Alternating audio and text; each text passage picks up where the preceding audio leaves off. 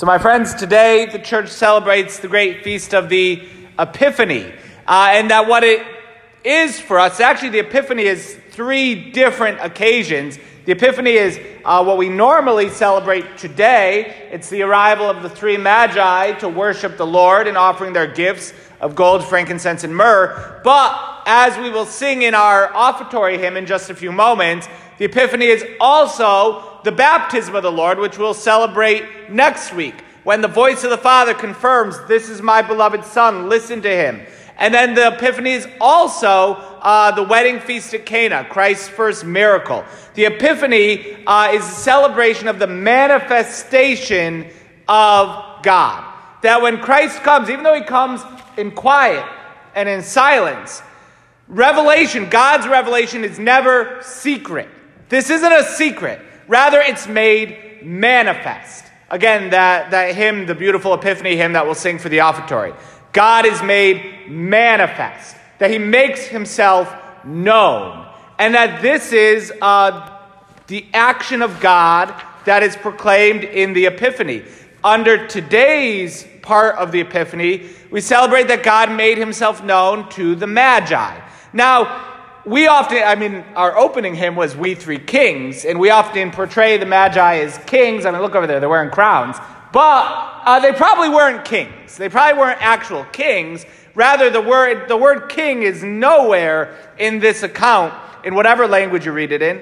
Rather, they're magi magoi in Greek. Um, we would actually, it's where our word magician comes from. They were, they were um, scholars. They were um, probably the scientists of the time. They were astronomers. Um, and they um, were the wise men. They were, they were probably very much akin to today's type of college professor. Um, and that they were scholars. Uh, they were scientists. And now this is so important because I can't stand hearing.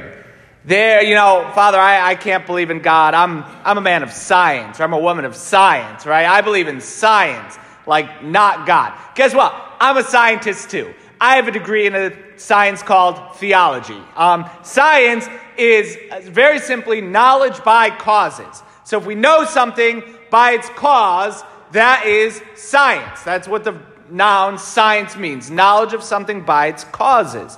And so to be um, scientific is to learn the causes of things, that we study natural causes. The church definitively teaches that God can be known by the light of natural reason. This is in the uh, First Vatican Council's decree, uh, Dei Filius, that God can be known by the light of natural reason, by science, by following the light of natural reason and scientific evidence, and then asking the higher questions of what is the ultimate cause of all things, by the light of natural reason, we can come to know that God exists. Can't really know anything about, and we can know some of God's attributes. God is good, God is all powerful, God is one.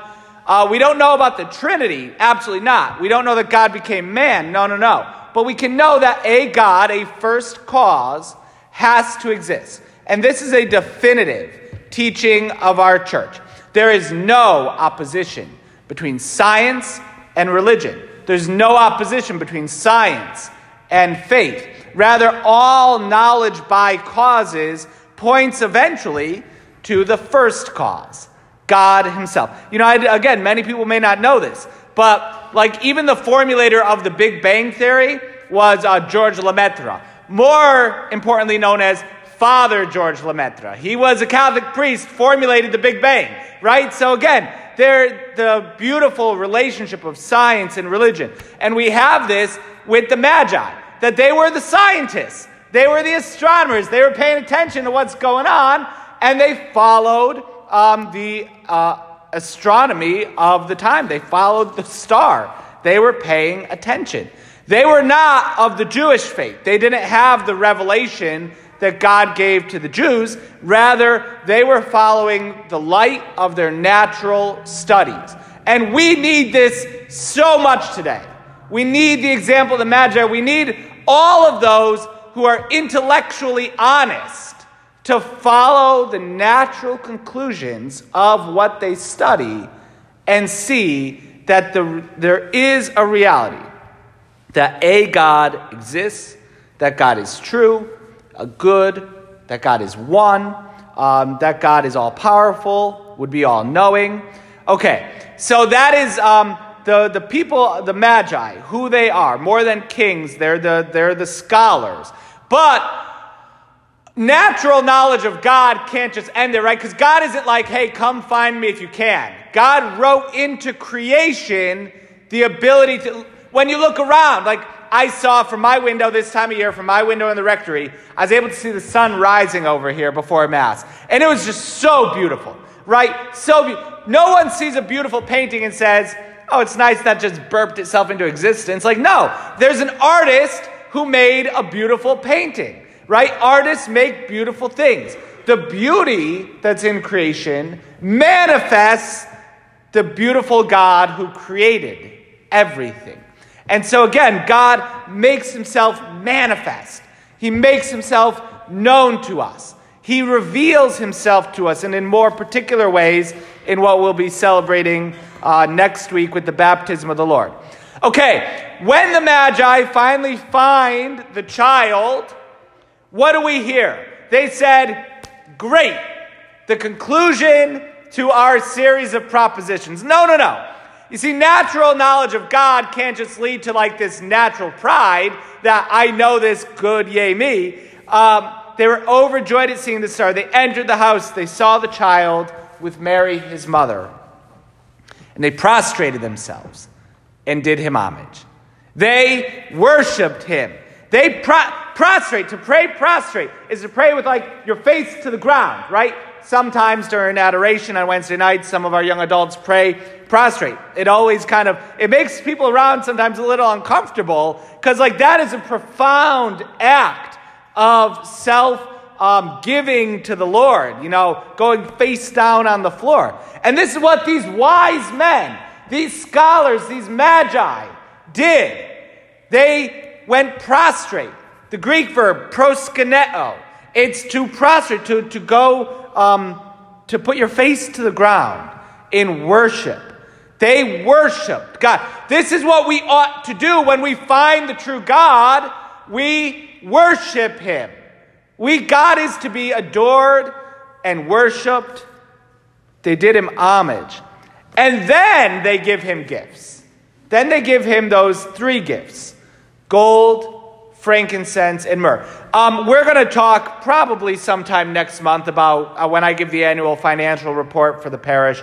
But it's so important just to understand gift giving always needs to follow worship, right? We don't, to do just like, hey, give us more money because we're doing some kind of campaign for that. Like, gift giving always follows worship.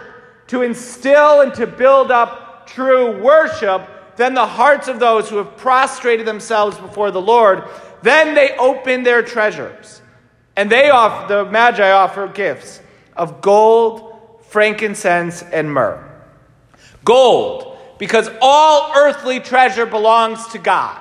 All earthly treasures should be given to Almighty God. They all are His. Everything. And so when we make monetary gifts um, to you know the church, to support the worship and to support the works of the church. But it's a, it's not just like, yeah, what's the bottom line, Father? Here's a check. No, no, no. It's I'm recognizing and giving of my monetary goods that God is the giver of all things, and that like I don't just randomly hand out cash. Um, but for the God whom I worship, this is an offering I make to Almighty God. This is my offering, my gift to God. They give frankincense, um, which is incense. We don't use incense at the 8 o'clock Mass, but the other Masses we use a lot of it. Um, and uh, they give incense, which burns. It's a sacrifice. Christ is a priest, right? So he offers sacrifice. So the incense, uh, when it burns, it's um, we, we offer in sacrifice, and the sweet smelling smoke rising to God is meant to be a sign of our prayers rising to Almighty God. But Christ is both priest and victim. And so they also give him myrrh, which is an ointment that would be used to anoint a dead body. And so, even at the very beginning of his life, it's pointed out through the gifts of the Magi that Christ is both priest and victim. He offers sacrifice, but he himself would offer himself in sacrifice to Almighty God to atone for our sins. And so, at the very beginning, all the signs are there. This is the Lord to whom all dominion belongs. We give him gold. This is the priest who offers true and right worship. We give him frankincense. And this is the victim who himself will be the atonement for our sins. We give him myrrh.